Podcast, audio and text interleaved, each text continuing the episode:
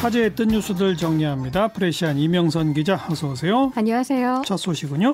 대구 의료봉사에 나선 의료진들에게 무료로 숙박시설을 제공한 허영철 씨 이야기를 먼저 전할까 합니다. 네, 소개해 주세요. 허영철 씨는요, 대구 중구에서 최대 60명이 묵을 수 있는 숙박시설을 운영하고 있는데, 얼마 전 대구에 온 공중보건의들이 숙박할 모텔을 구하느라 고생했다는 말을 듣고, 대구로 도우러 온 분들이 최소한 눈치 보지 않고 일할 수 있도록 뭐라도 도움을 드리고 싶은 마음에 대구시와 대구시 의사회에 숙박시설 무료 제공 의사를 밝혔다고 합니다. 네. 허영철 씨가 운영하는 숙박시설은요, 대구 경북대 병원과 계명대 대구 동산병원에서 차로 4, 5분 거리에 있는데요. 지친 의료진들에게는 최적의 장소나 다름없습니다. 그렇죠. 어제만 하더라도 경남 사천에서 온 의료봉사진 한 명이 오자마자 의료 현장에서 일을 하다가요. 밤 10시가 넘어 허영철 씨가 제공한 무료 숙박시설에 고단한 몸을 뉘었다고 합니다. 허영철 씨는 이 숙박시설도 대구 시민들 덕분에 성장한 만큼 나도 이에 보답하기 위해 노력하겠다고 말했습니다. 네. 기사 본 누리꾼들 반응은요? 어, 이런 기사 보면 자꾸 눈물이 나지 말입니다. 이런 반응이 있었고요. 가슴이 짠합니다. 라며 울컥하는 누리꾼들 볼 수 있었습니다. 당신들이 이 나라의 영웅입니다. 감사합니다. 라면서 궁서체로 정중하게 인사하는 누리꾼도 있었고요. 또 다 같이 우리 함께 삽시다. 힘내라 대구, 힘내라 대한민국이라며 응원 릴레이를 펼치는 모습도 볼 수 있었습니다. 이런 걸 선한 영향력 이렇게 표현하죠? 네. 전국의 의료진들도요, 정말 선한 마음으로 대구로 대구로 향하고 있는데요. 대구광역시가 코로나19 의료 지원을 호소한 지 나흘 만에 850명이 넘는 의료진들이 의료봉사에 지원했습니다. 예. 이들은 보건당국의 계획에 따라 순차적으로 의료 현장에 투입될 예정입니다. 이 숫자가 많아지면 숙박시설 같은 도움도 더 필요해지겠네요. 그렇죠. 네. 그래서 한 누리꾼은 의료인이라고 쓰고 영웅이라고 읽는다라는 음. 짧지만 음. 묵직한 댓글을 남겼습니다. 이런 분들이 진짜 영웅이죠. 네.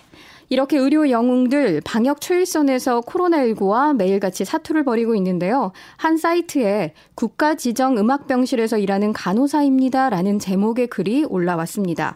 현재 원문은 삭제된 상태지만 SNS를 통해 계속 공유되고 있습니다. 어떤 글인데요? 처음에는 코로나19 확진 환자를 돌봐야 한다는 사명감이 있었다.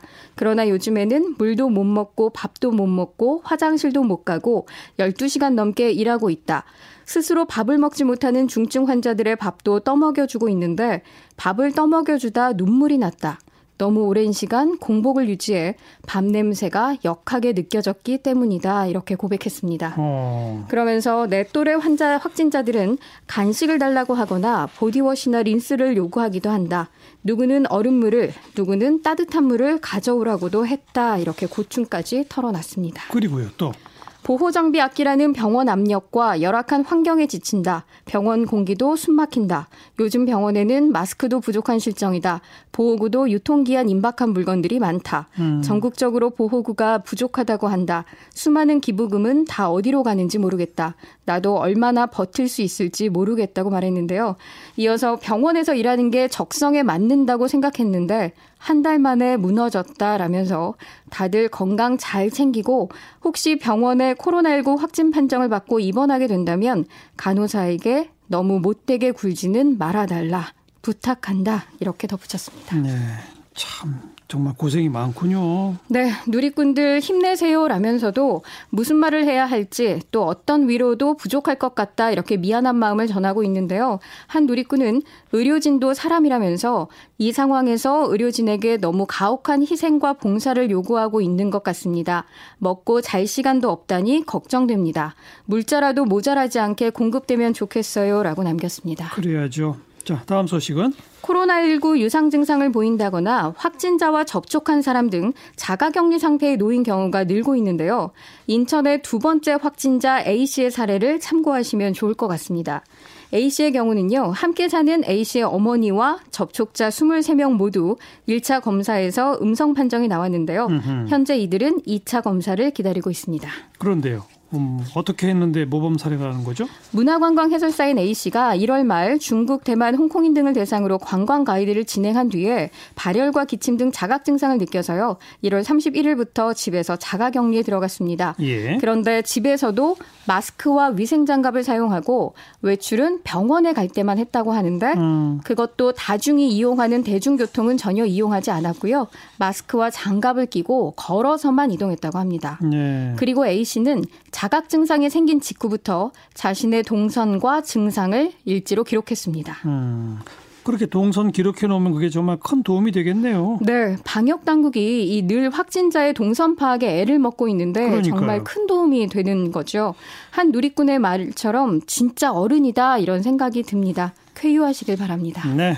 다음 소식은 이란에서 코로나19 확진자와 사망자가 급증하고 있는데 주 이란 한국 대사관이 교민들에게 여권, 현금, 휴대폰, 중요 서류 등을 준비하고 출국 비자 발급 등 만약의 사태에 대비해 달라고 공지했습니다. 음흠. 대사관 측은 감염자의 이동 경로 등 상세한 내용이 공개되지 않고 있어 2차 감염 위험이 크고 향후 엄중한 상황으로 발전할 가능성이 있다고 주제하며 최근 인접 국가의 이런 이란 노선 항공편이 연이어 취소되고 있다고 설명했습니다. 이란이 지금 사망자가 중국 다음으로 많다면서요? 네.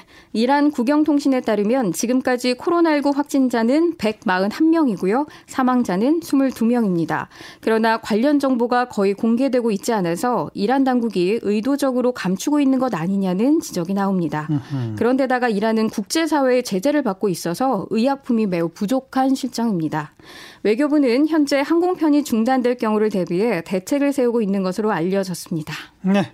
여기까지 수고하셨어요. 감사합니다. 프레시안 이명선 기자였어요.